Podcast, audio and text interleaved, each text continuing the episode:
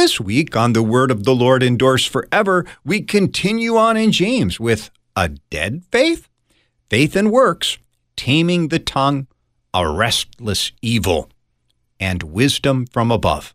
Join me, Pastor Will Weedon, for The Word of the Lord Endures Forever, your daily 15 minute verse by verse Bible study on demand. Listen at thewordendures.org or your favorite podcast provider.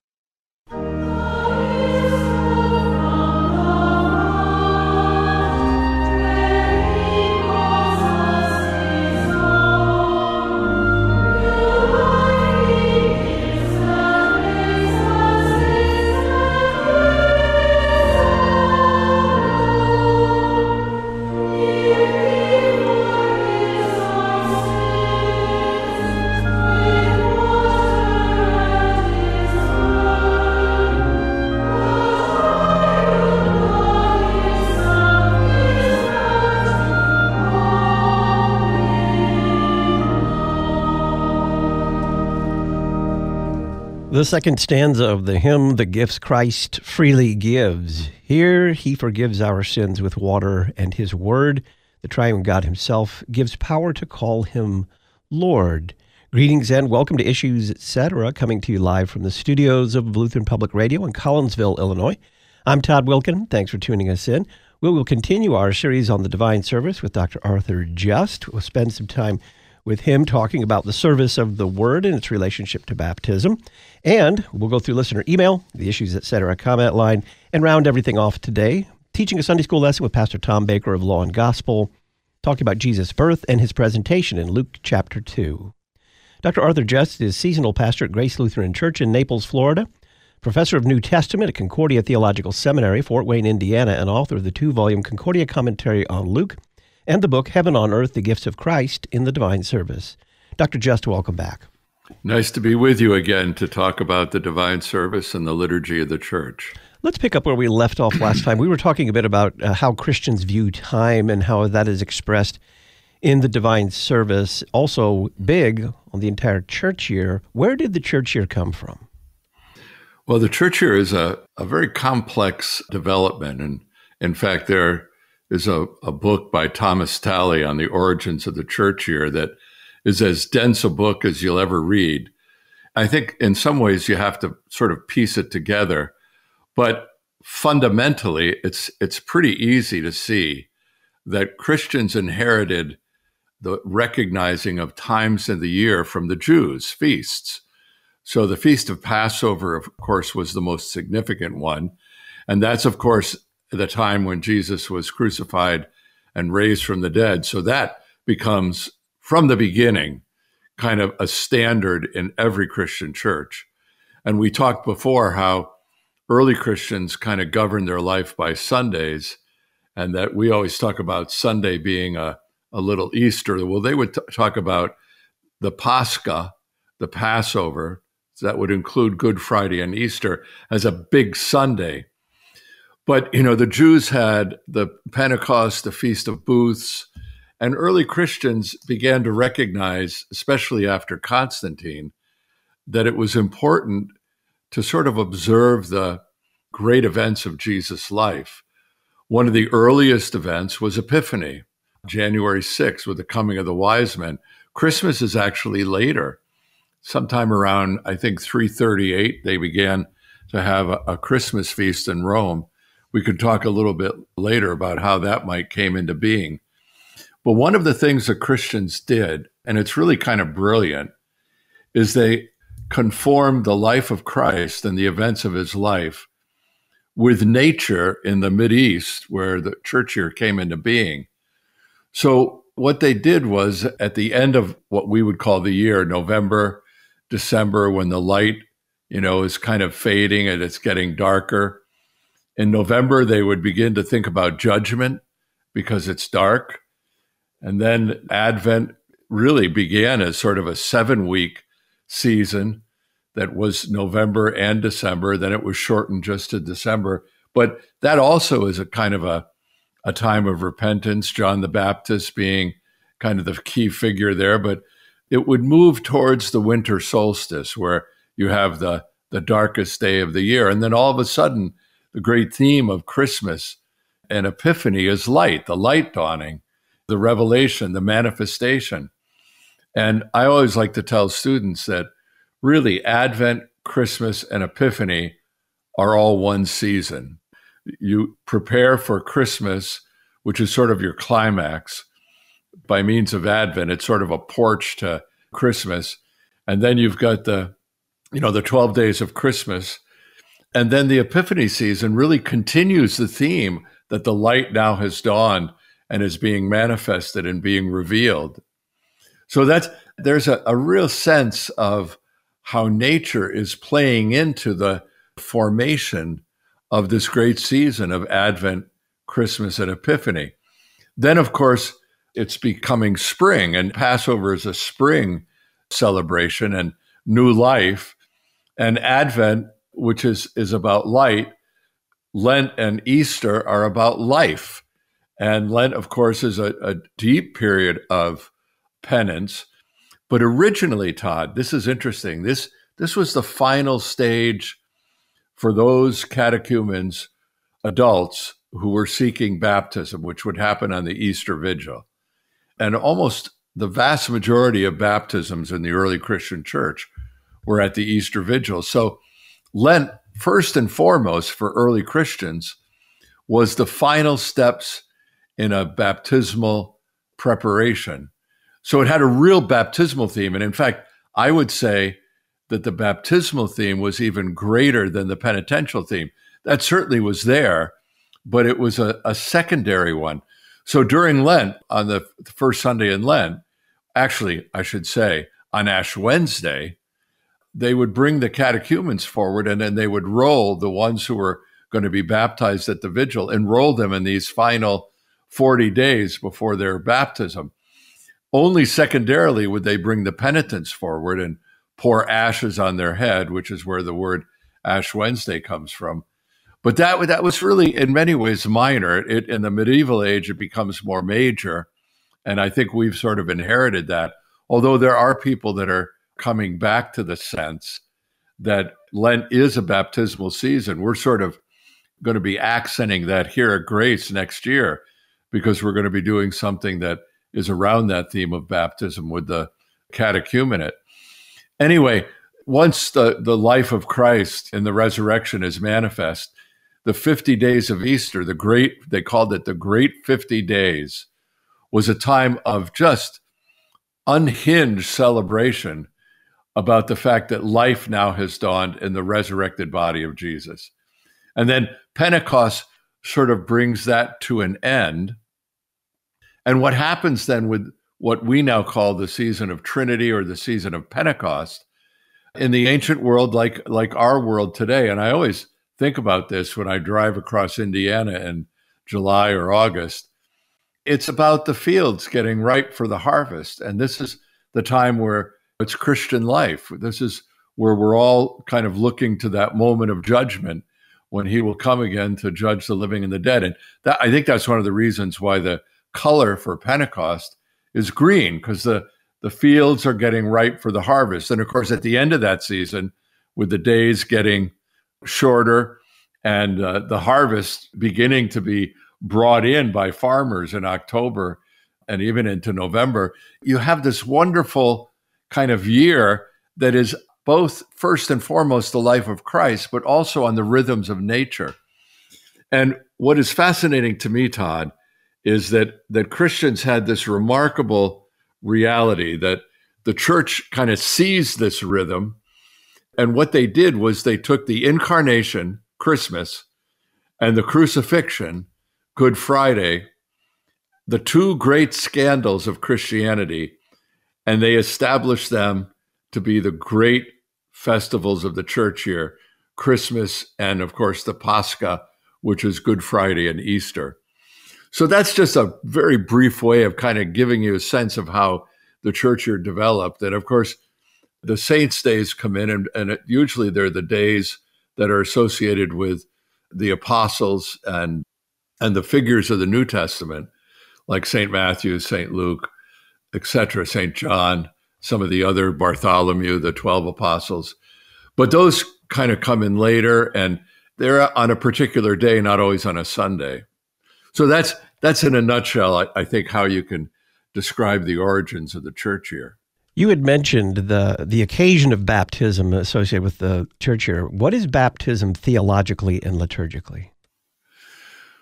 Well, theologically, baptism is the for everyone. It's the frontier sacrament. It's where you your flesh and Jesus' flesh are joined together through water, word, and spirit.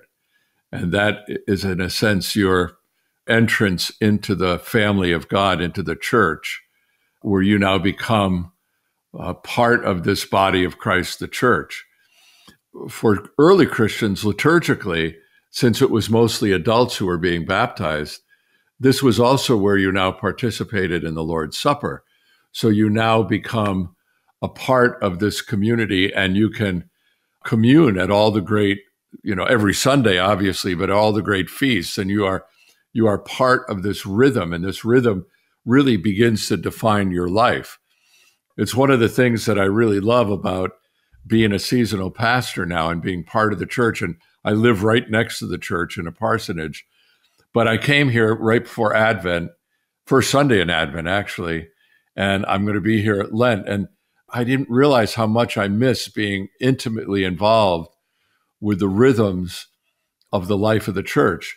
And those who are, are baptized are invited now to make this kind of recognition of time, Sunday and the church year. And then there is one other way of, of recognizing time, and that is the liturgy of the hours, which are the hours of prayer every day. We can talk about that later. But baptism is what brings you and gives you the privilege of being part of this life, this life in Christ, and being part of the community, which is the body of Christ, and being a member of a larger eschatological community with angels, archangels, and all the company of heaven to be able to participate in a church where heaven is on earth through the real presence, the bodily presence of Jesus Christ when we gather together around word and sacrament. Dr. Arthur Just is our guest. It's part three of our series on classical Christian worship. On the other side of the break, we'll talk about proclamation, baptism, and the Lord's Supper, forming the essence of the divine service.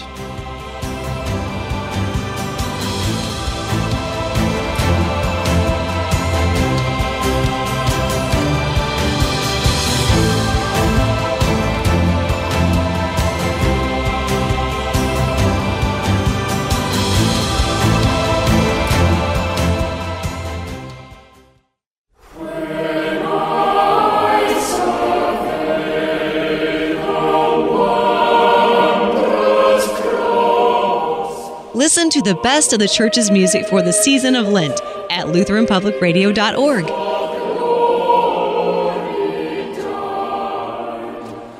Sacred music for the season of Lent, LutheranPublicRadio.org.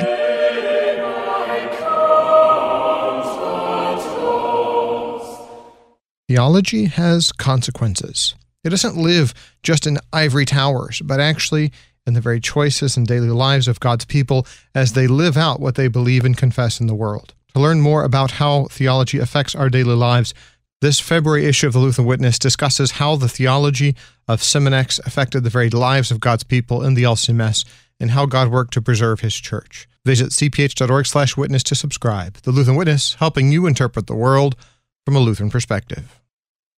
Old theology, new technology, you're listening to Issues, etc.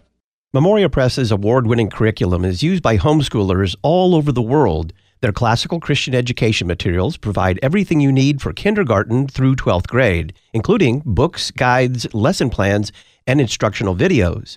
If you're interested in learning more, visit them at memoriapress.com and use the coupon code LPR24 at checkout. Memoria Press, saving Western civilization one student at a time. The people of St. John Lutheran Church in Lake Charles, Louisiana would like to welcome you to our family of faith. Come experience forgiveness, life, and salvation through God's work in word and sacrament. If you're in the southwest Louisiana area, we would love to get to know you. Join us for divine service every Sunday at 10:30 a.m. with Bible studies and classes for youth, adults, and children at 9:15 a.m. Check us out on Facebook. St. John Lutheran Church, Lake Charles, Louisiana, the peace of the Lord be with you always.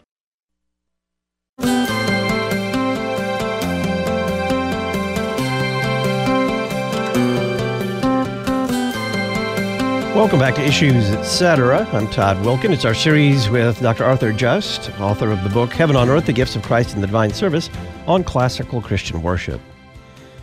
Dr. Just, how do these three things, the proclamation of the word, baptism, and the Lord's Supper, form the core, the essence of the divine service? Well, they, they are the way in which Christ comes to us. He has bound himself to preaching and the sacraments. And those two things are what is at the heart of how he promised to be with us in his flesh. And as we said before the break, baptism is how we are given the privilege to participate in the divine service. And proclamation is, and you know, when we talk about proclamation, it's not, it's not like we we usually think about a speech. Uh, this is a, a performative speech. In other words, when you hear the word preached, something happens, a reality is created.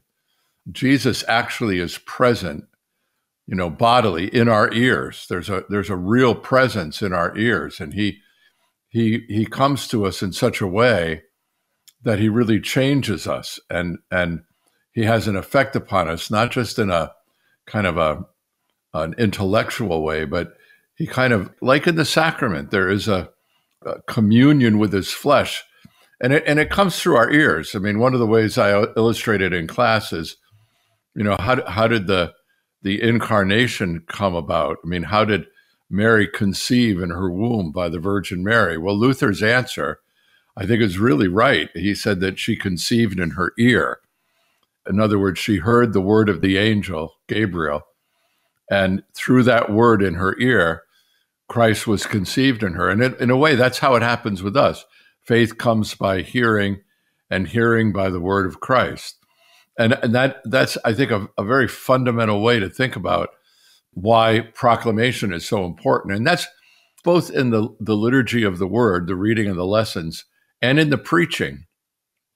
Now, obviously, in the Lord's Supper, it's a little more easier, uh, we should say, to, to fully understand because you can clearly see that there by by the word you know the words that are spoken over the bread and wine christ now comes to us in with and under those elements with his very body and blood.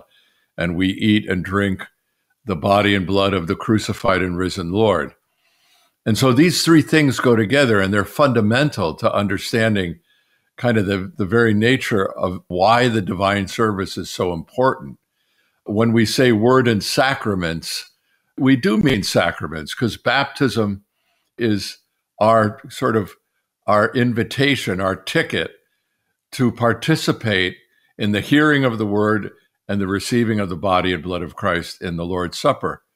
So th- these three things are absolutely the foundation of the divine service. When we were talking about the church here earlier, you wanted to say something a little more about the season of Christmas. Yeah, Christmas. I think a lot of people, you know, they wonder why the 25th of, of December. And it's a really interesting story in some ways. We mentioned the, the, the winter solstice, that there was this incredible, you know, pagan festival that everybody would, would, you know, celebrate and it was it was very tempting for Christians to be part of that early on. I mean, these pagan feasts were quite extraordinary, and they were ones in which you could really see that there would be a, you know, the whole city was involved, and Christians had a sometimes a hard time kind of resisting that temptation. And I think the church recognized early on that, hey, listen, they're celebrating the kind of the darkness and then the the birth of the light we have the light of the world. We have Christ. We need to have our own festival here. Well, if that were the case, it would be the 21st of December. But they didn't pick the 21st of December, they picked the 25th of December. And the reason is, we believe, is that early on, the first day of the year for the pagans was March 25th. So there was a big festival then. And early Christians, for whatever reason, believed that Jesus died on March 25th.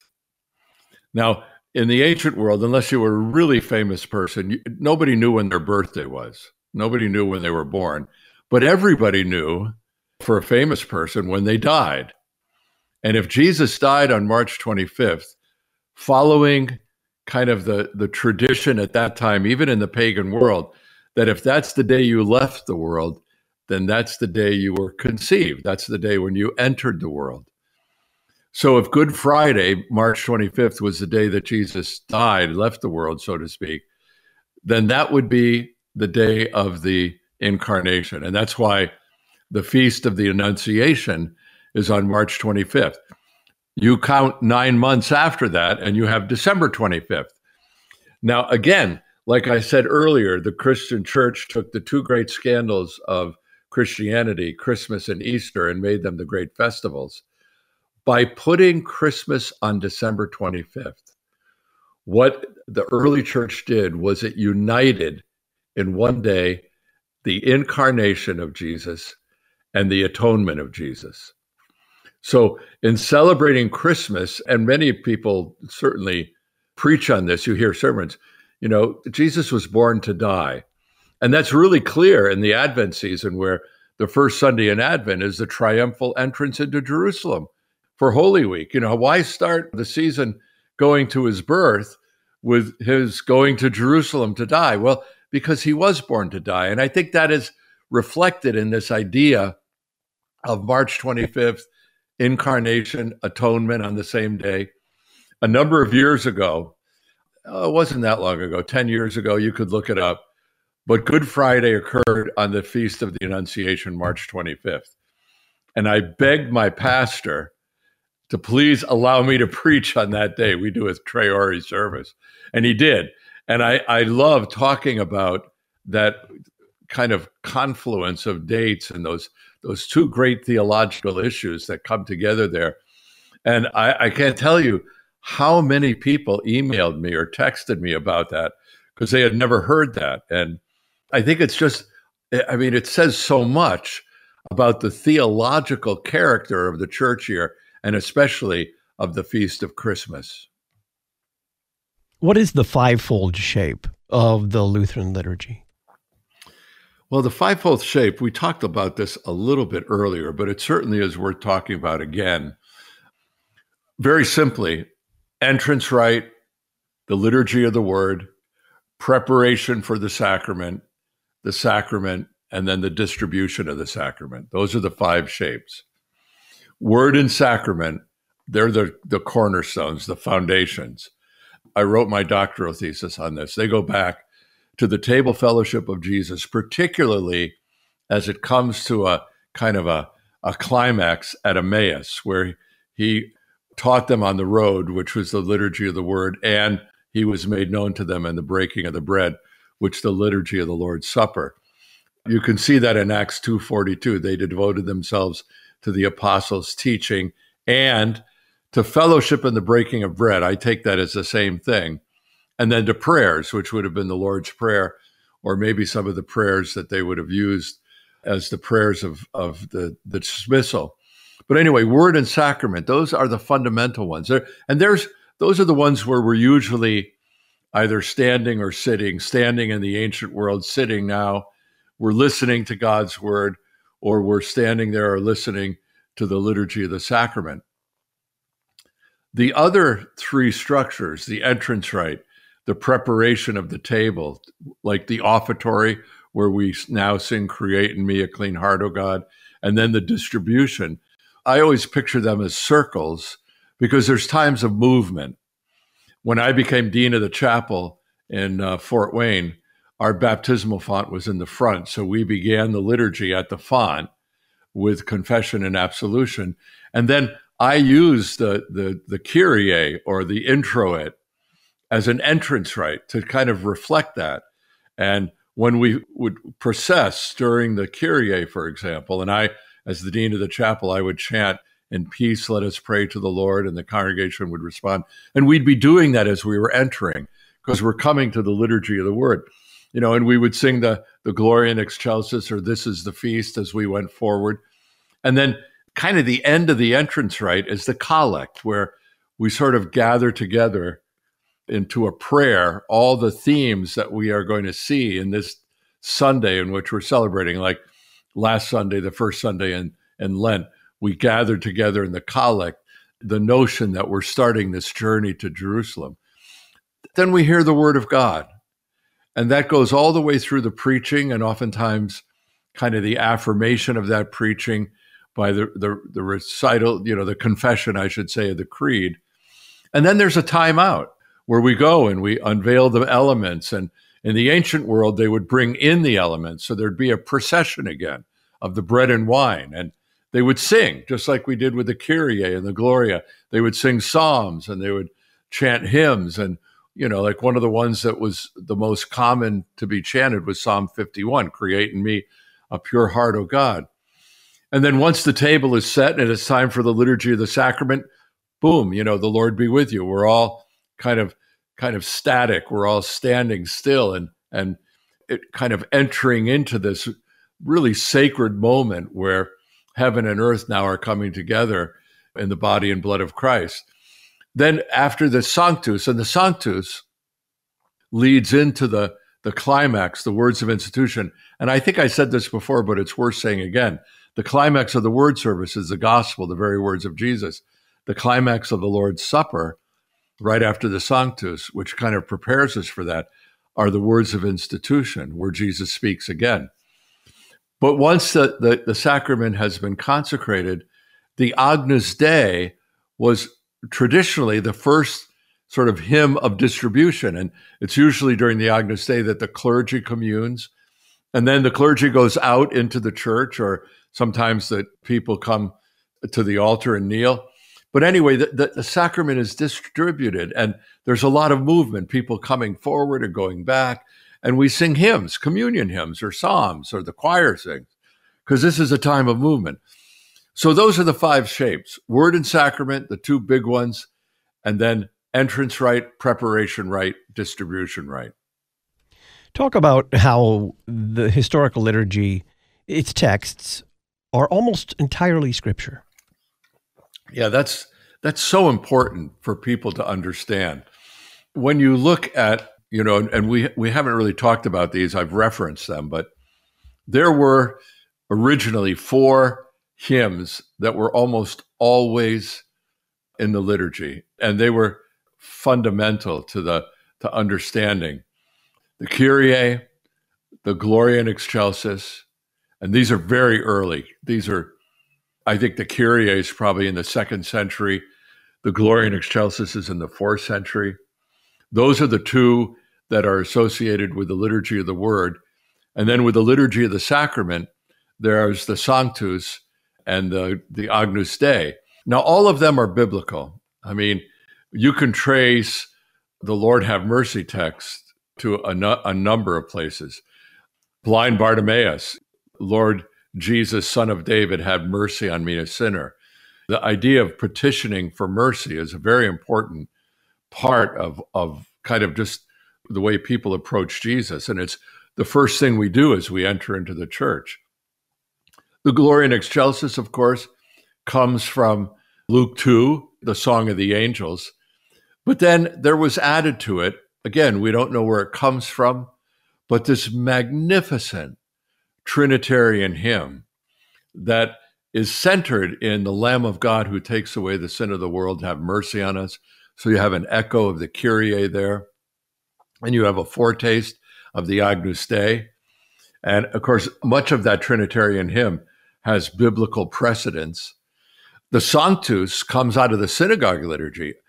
Most scholars believe that Jesus sang the Sanctus in the synagogue. It's from Isaiah 6 and Psalm 118, combination of the two. And a great biblical hymn. And then the Agnus Dei, of course, comes from John chapter 2, the Lamb of God who takes away the sin of the world. Or maybe I, I misspoke. Maybe it's John chapter 1. I'm forgetting now. But anyway, it's from John 1 or 2. So, so these are biblical hymns. And then if you're singing Psalms, that's the scripture. You're reading scripture, Old Testament epistle and gospel lesson. The words of institution are from the scriptures. Even the language of the preface, the Lord be with you, lift up your hearts. We lift them to the Lord. Let us give thanks to the Lord our God. You can find all those from the scriptures. The proper preface, where we focus on the season, those aren't necessarily exact quotations from scripture, but they certainly reflect scriptural realities. Years ago, Todd, I remember this is during the worship wars. There would be so many people who would complain about the historic liturgy, this fivefold shape, this divine service, and they would say, "Ah, it's you know, we don't need to do that anymore because it's German. You know, it's a German liturgy, and we're not Germans anymore." And and you know, I used to hear that, and then I would talk to them about it a little bit. And but I, I you know, I, I used to finally get a little annoyed, you know. And I remember saying to somebody once, kindly but very pointedly, besides maybe the music or maybe some of the hymns that we sing, name something in this five-fold shape, this historic liturgy that I and I had just laid it all out for him. Name something there that's German. Is the Kyrie German? the Agnus Dei, the Old Testament lesson, the words of institution. I would always tell them, you know, if you want to know what the origin of our liturgy is, it's really North Africa. We actually have an African and Eastern kind of a Palestinian, so to speak, liturgy, but it really comes from North Africa because our Western Rite is the Latin service that comes from places like Carthage and and other places like that. So yeah, I mean, our liturgy is completely biblical. And this is one of the reasons why it's such a wonderful, wonderful way of coming into the presence of God. It's that wonderful statement of Norman Nagel from his introduction to Lutheran worship, where he says very simply that in the divine service, the Lord speaks to us and we listen, and then we speak back to him what he has spoken to us. And what the Lord speaks to us is his word. And what we hear is his word. And what we speak back to him is his word.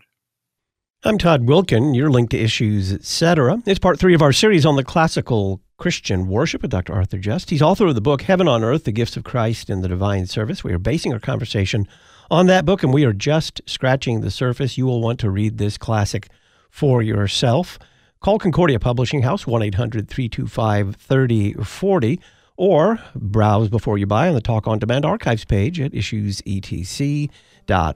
On the other side, we will get into the service of the Word.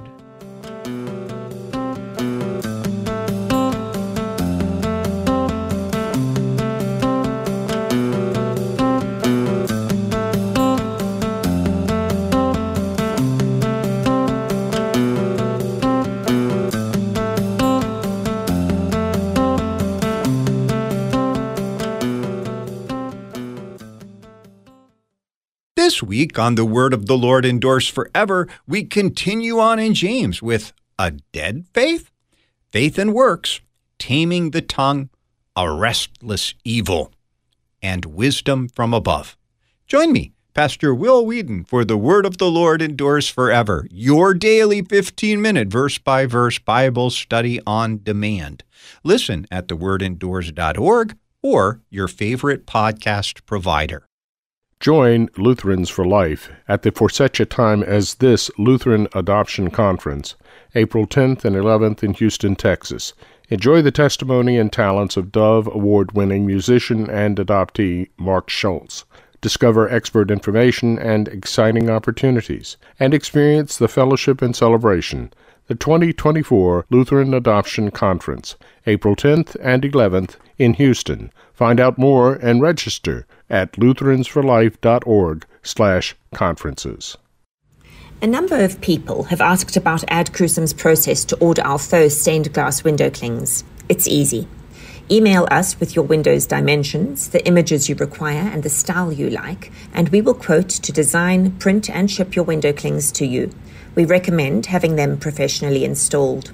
If you wish to purchase a sample, we have a gorgeous small Luther Rose cling available on the website. pop on over to adcrucem.com. That's A D C R U C E M.com.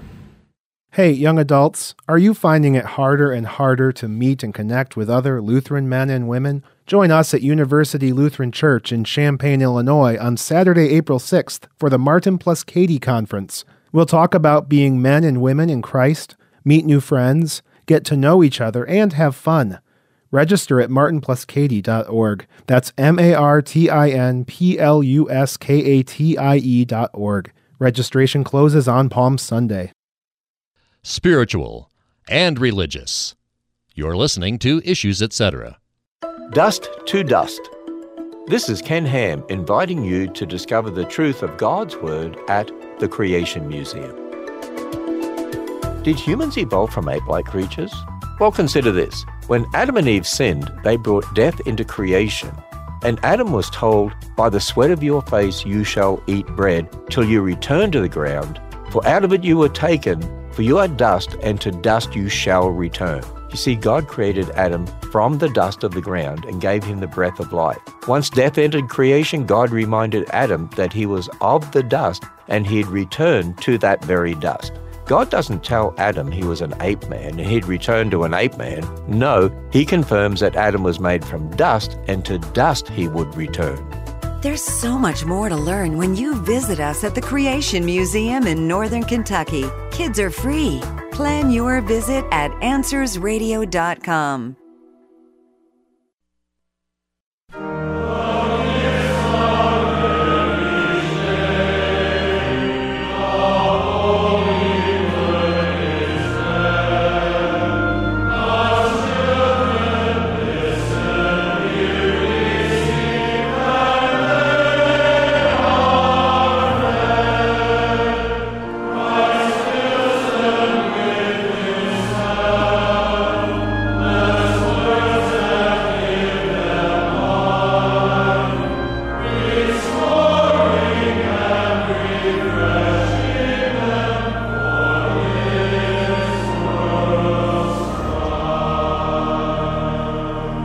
The hymn, The Gifts Christ Freely Gives, stanza four. I'm Todd Wilken. This is Issues Etc. It's our series on classical Christian worship with Dr. Arthur Just. Dr. Just, walk us through the service of the word, beginning with the invocation. The service of the word is part of this wonderful rhythm of the divine service. And Lutherans have always had a great sense of balance between word and sacrament. But I think it's important to see that starting with the invocation, we really are kind of preparing ourselves up until the time where we confess the creed and pray the prayers of the faithful for the reception of the body and blood. The service of the word kind of cultivates the soil and plants the seed for the growth that will continue and, and in a sense, come to a, a completion with the eating and drinking of the body and blood of the crucified and risen Savior. The invocation is where we hear the and, and I always take the invocation as, as sort of a proclamation by the pastor that we are gathering as the baptized. I mean, there's always a debate. Does the pastor at the invocation make the sign of the cross on himself, as if he's signing himself as somebody who is baptized? Or does he turn and face the congregation and make the sign of the cross over the congregation, proclaiming that we are beginning this service, all of us, as the baptized? This is our way of entering into the service. The invocation now gives way to the confession and absolution. And this wasn't always part of the divine service. It's really in some ways a Reformation, post Reformation phenomena, but it's so important today. And I think especially today because of what it signifies. When I teach about the ministry of John the Baptist, I talk about his baptism as being a baptism of preparation. It's a, a baptism that is a cleansing. It's a preparing the people through repentance and baptism for the coming of this incandescent holiness that is the Lord Himself, the Messiah, Jesus. And in order to enter presence for the Jews, you had to be cleansed, you had to be made holy.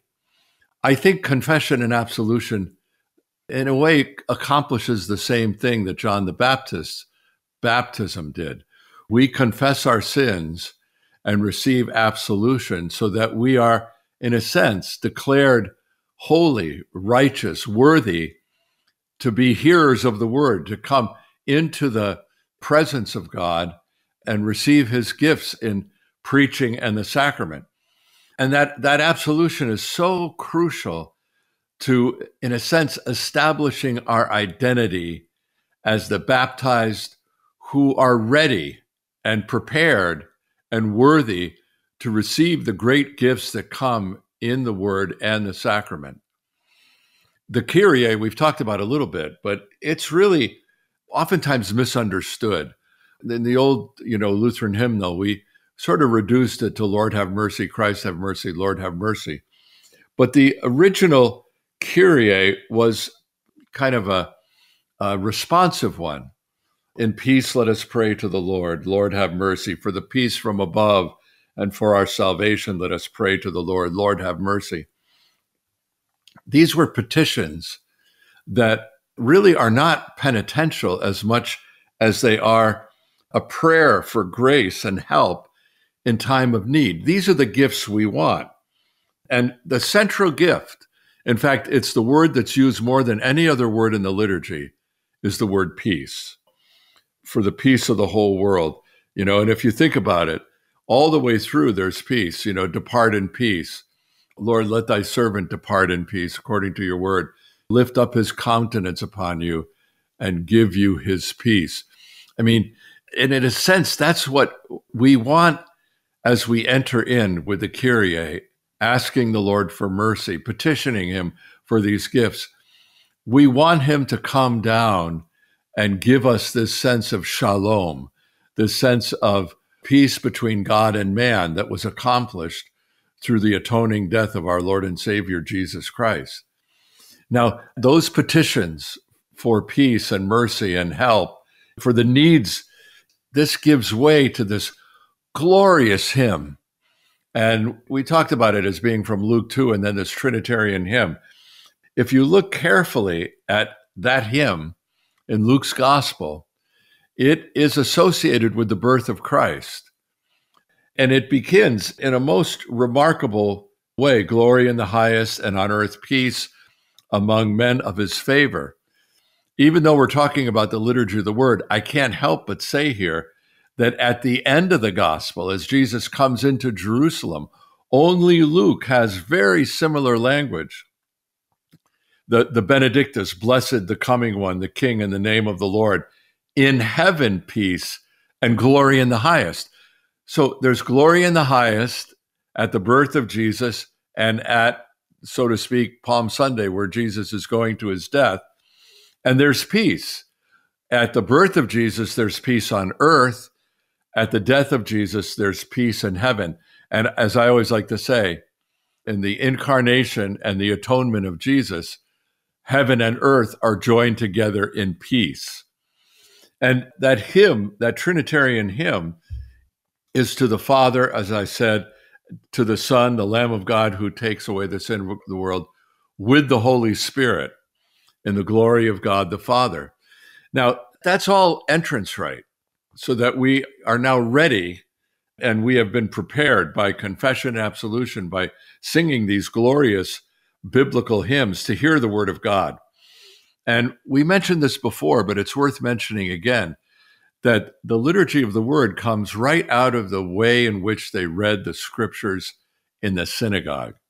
It's almost the exact sort of structure, except the synagogue started with the most important, the first five books, the Pentateuch, the Torah, whereas the church's Christian liturgy, Christian liturgy of the word ends with the most important, the gospel. So there's a preparation for the very words of Jesus by hearing prophecy. And the Old Testament always, or it should, always is related to the gospel lesson. So there's a sense of prophecy and fulfillment that here you see the promise And then you see how that promise reaches its goal in the life of Jesus. And the epistle, really early on, and even now, is oftentimes a continuous reading. Sometimes it's it is chosen to relate to the Old Testament and Gospel, but oftentimes it's like a reading through Corinthians or Galatians or Romans, you know, or one of the the other epistles like the, the Johannine epistles. But it's a it's a gradual movement through Scripture to the, the words of Jesus.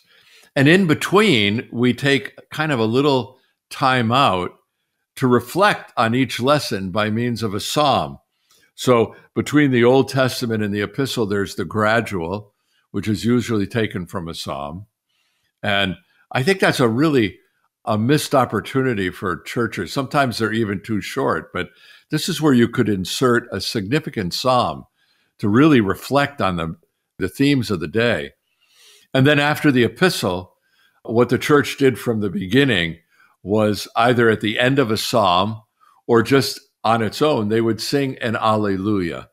Because as Luther said, this is the pure gospel, the hearing of the words of Jesus in the Holy Gospel. And that Alleluia is in the, in the ancient church, they were always standing, so they it wasn't a, a signal to stand up. But now, when we hear that Alleluia, we always stand up. And as many you know of your hearers know, since we're in the season of Lent now, we forego the Alleluia until Easter morning or the, the Easter vigil on Saturday night. So those lessons lead to the preaching. And preaching has to be understood not as a um, kind of the, the climax of climax, but a continuation of the gospel climax, where the word is explicated. And, and that's not just the gospel, it can be the, the whole you know reading of the scriptures old testament epistle and gospel although most sermons should be on the gospel the words of jesus. But that sermon having kind of explicated that it it turns towards the lord's supper. It's the hinge between word and sacrament.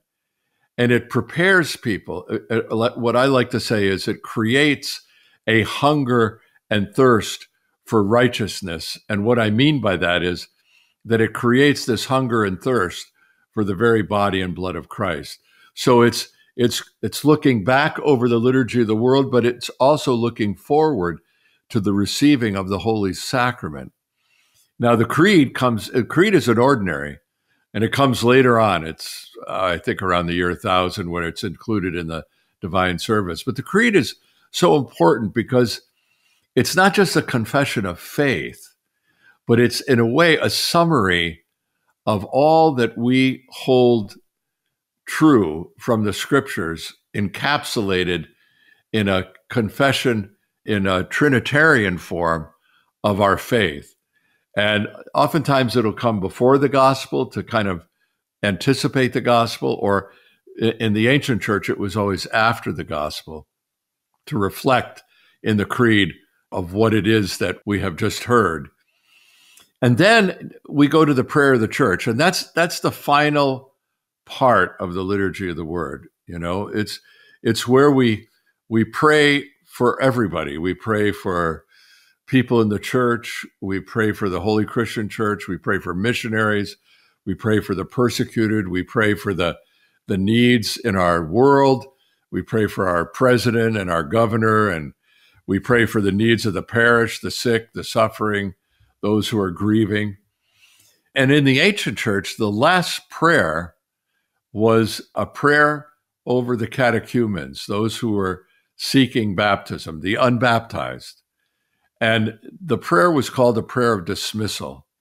And this is where they would dismiss the catechumens because they were not allowed to come to the Lord's Supper or even be part of the liturgy. So they would be moved to another part of the church and the doors would be closed to sort of to keep them out or to keep the the faithful in and and that's where they would kind of gather together now for the sacrament that notion of dismissal and closed doors that's where the the notion of closed communion comes in that this communion now is closed for the baptized who to, at least in the ancient church, who would acknowledge their unity, that there is a, a sense of reconciliation here by exchanging a kiss of peace, which only, you know, the baptized could do. And it was something that the freedom of the gospel gave them to do.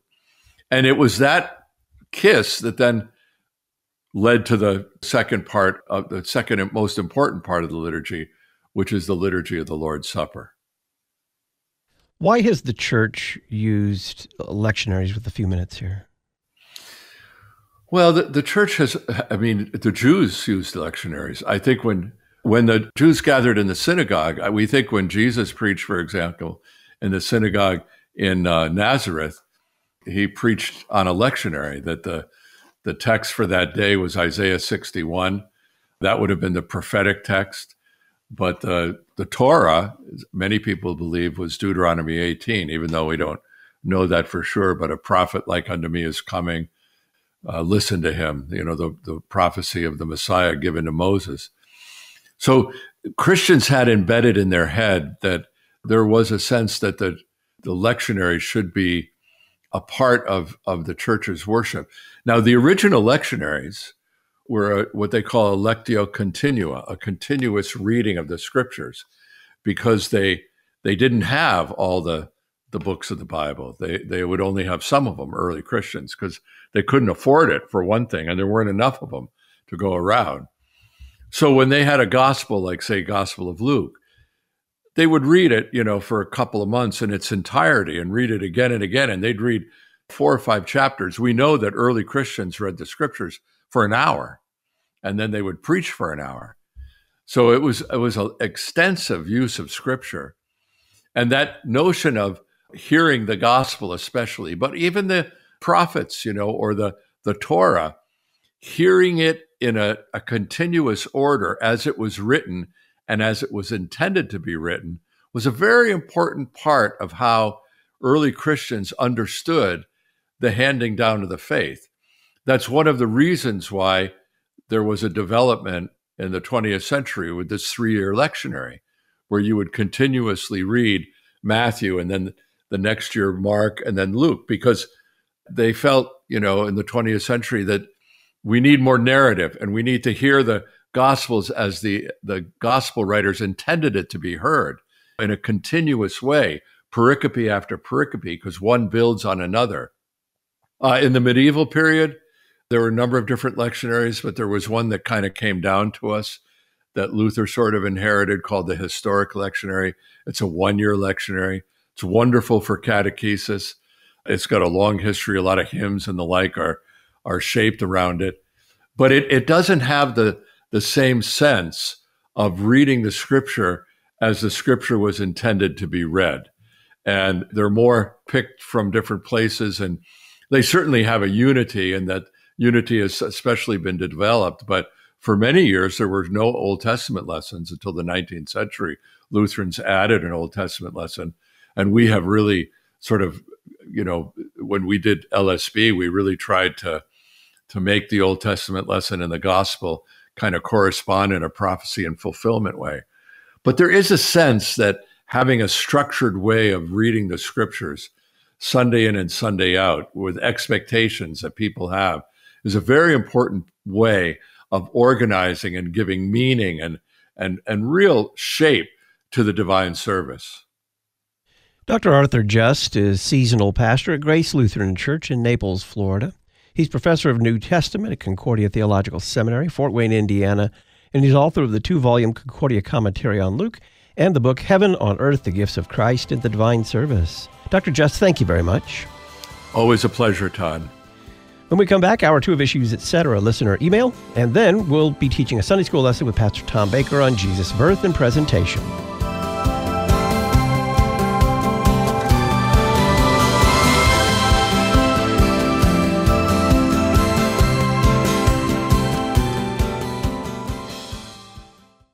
You can support the worldwide outreach of issues, etc. by purchasing a cell phone case from Crossway, crossweh.com slash LPR. You'll find cell phone cases for issues, etc., Lutheran Public Radio, The Word of the Lord Endures Forever, and Luther's seal with the Reformation solas. crossweh.com slash LPR. A percentage of your purchase will support issues, etc. crossweh.com slash LPR. Come join LCMS worship for the Institute on Liturgy, Preaching, and Church Music, July 9th through the 12th, 2024, at Concordia University, Nebraska. We'll gather under the theme The Songs of Deliverance and focus on the Psalms together.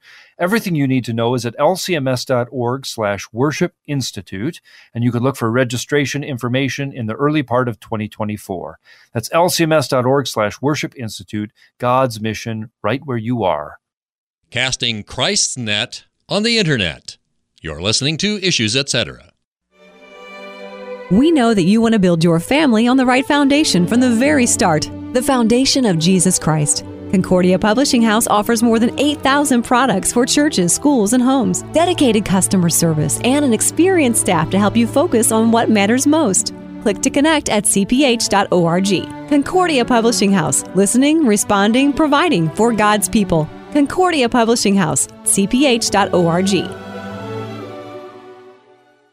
The Lutheran Church Missouri Synod cares deeply for those who protect our nation. Are you or a loved one currently serving? Ministry to the Armed Forces would like to help. We provide devotional literature to encourage faith. Send your mailing address to LCMS chaps at lcms.org or call us at 314 996 1337. Those in uniform are comforted with Psalm 28. The Lord is my strength and my shield. My heart trusts in Him, and He helps me.